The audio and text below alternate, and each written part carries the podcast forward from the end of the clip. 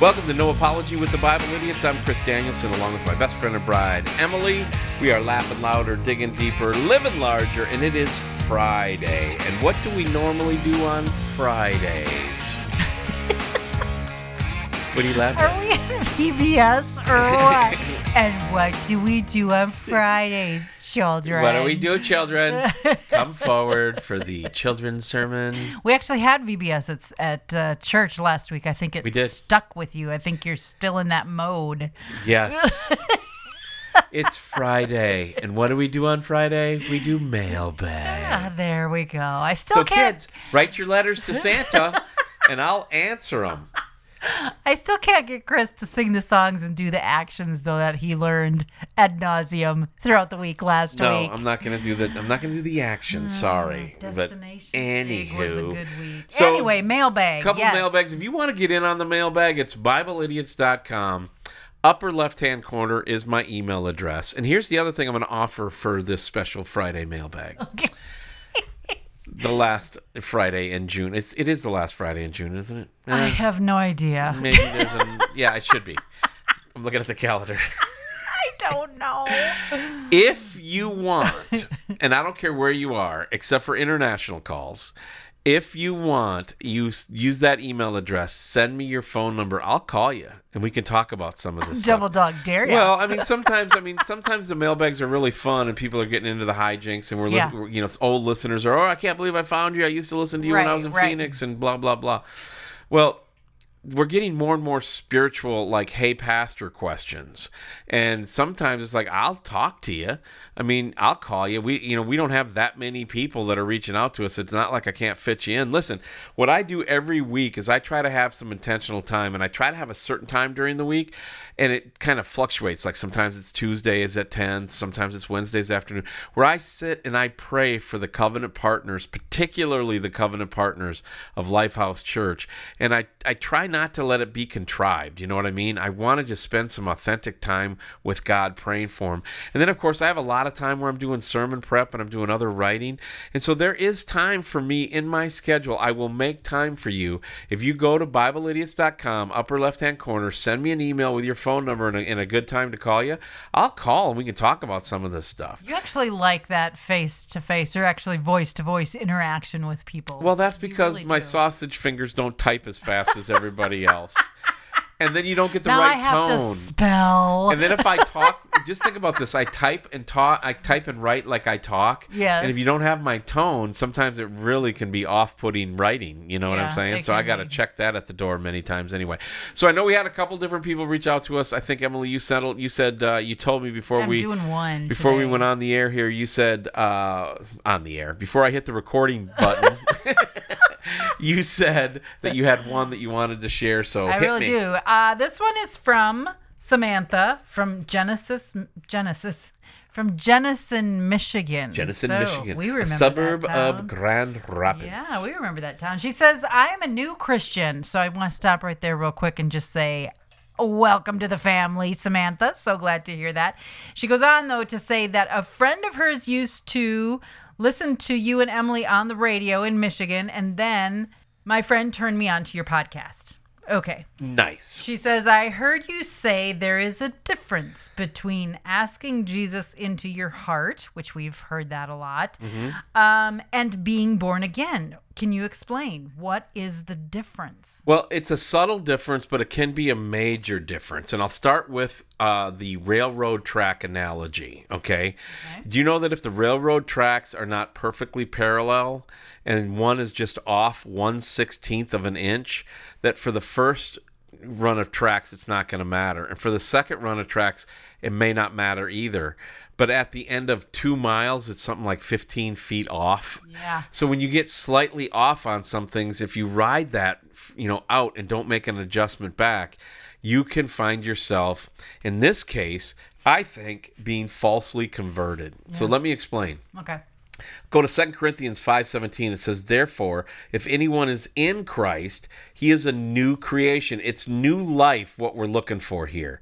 Old things have passed away. Behold all things have become new.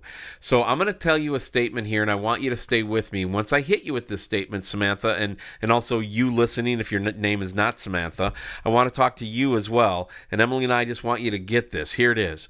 You can ask Jesus into your heart and have that be the way to being born again into new life in Christ. That's one way. Mm-hmm. You can also ask Jesus into your heart and do so in a way where you're not born again, mm-hmm. where you're just trying to add Jesus to what you go going on and you end up with a false conversion. Right. You stumble forward in your own selfishness, not recognizing yourself as a sinner. See, you don't simply become a Christian by asking Jesus in your heart. You become a Christian when you are authentically born again. This Jesus said in John 3 3, unless one is born again, he cannot see the kingdom of God. Saying a prayer or making a public commitment or signing a decision card will not save you. Mm. Did you hear me? It will not save you. Only being born again will do that. The Apostle Paul said that when you are in Christ, the old things pass away.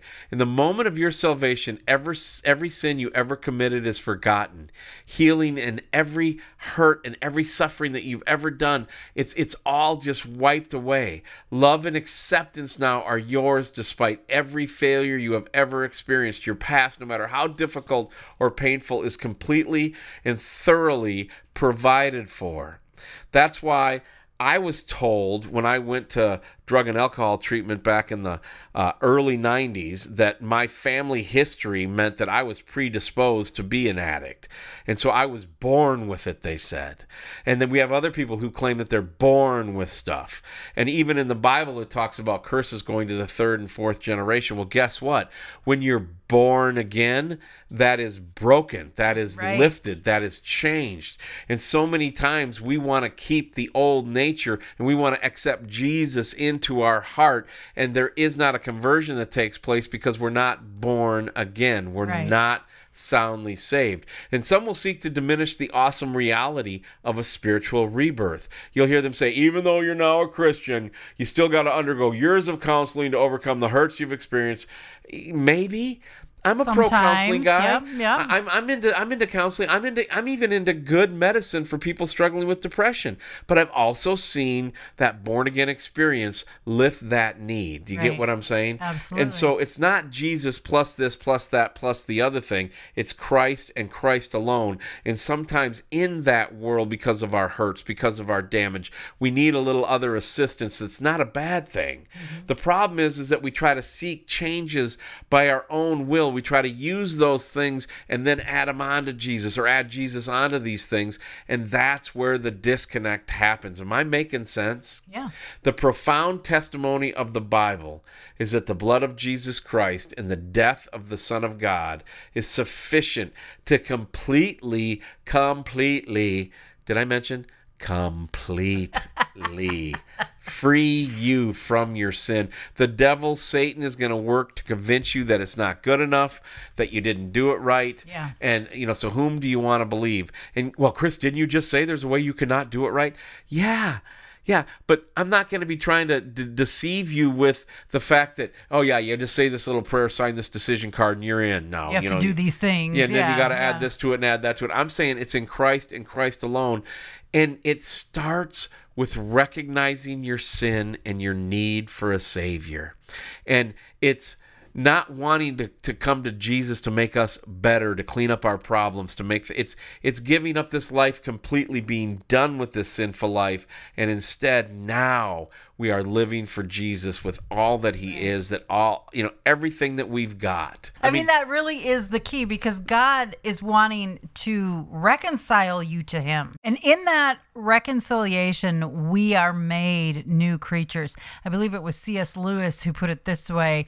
He said uh, he he doesn't um, make horses run faster or jump higher. He actually gives horses wings.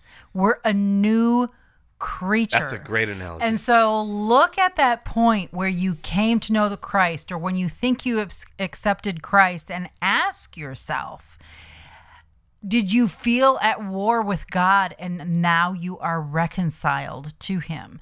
Because, you know, sometimes people are just like, I just felt so loved by God. You know, it's like, well, that's fine, but were you at war with God and now you are reconciled? That's really what it is. And He makes Yeah. us a new creature, not good little boys and girls. Yep. He makes dead people live. We are new, completely new. And I know that there are people in my life who've gone forward at a Billy Graham type crusade like seven times. They just did, did it take? Did it take? And so there's a whole nother you know dichotomy to this whole discussion. The bottom line is if you're struggling, go to God today again in repentance and say, Lord, make me born again through the blood of Jesus Christ. Let me live for you. Show me how to pick up my Yep. cross daily and follow you. Let me transfer trust. Let me give up this life for the next. That's going to do it for this week on the Bible Idiots podcast, also known as No Apology with the Bible Idiots. If you go to our website, BibleIdiots.com, and right now today, give a give a gift. It's tax deductible. We'd love to have you be on board with all the different projects we're working on, and uh, we just need to we need God to build a posse. And we is that you? I hope it is. BibleIdiots.com. On behalf of my best friend and bride Emily, my name is Chris. Get into the Word of God today and go and serve your King.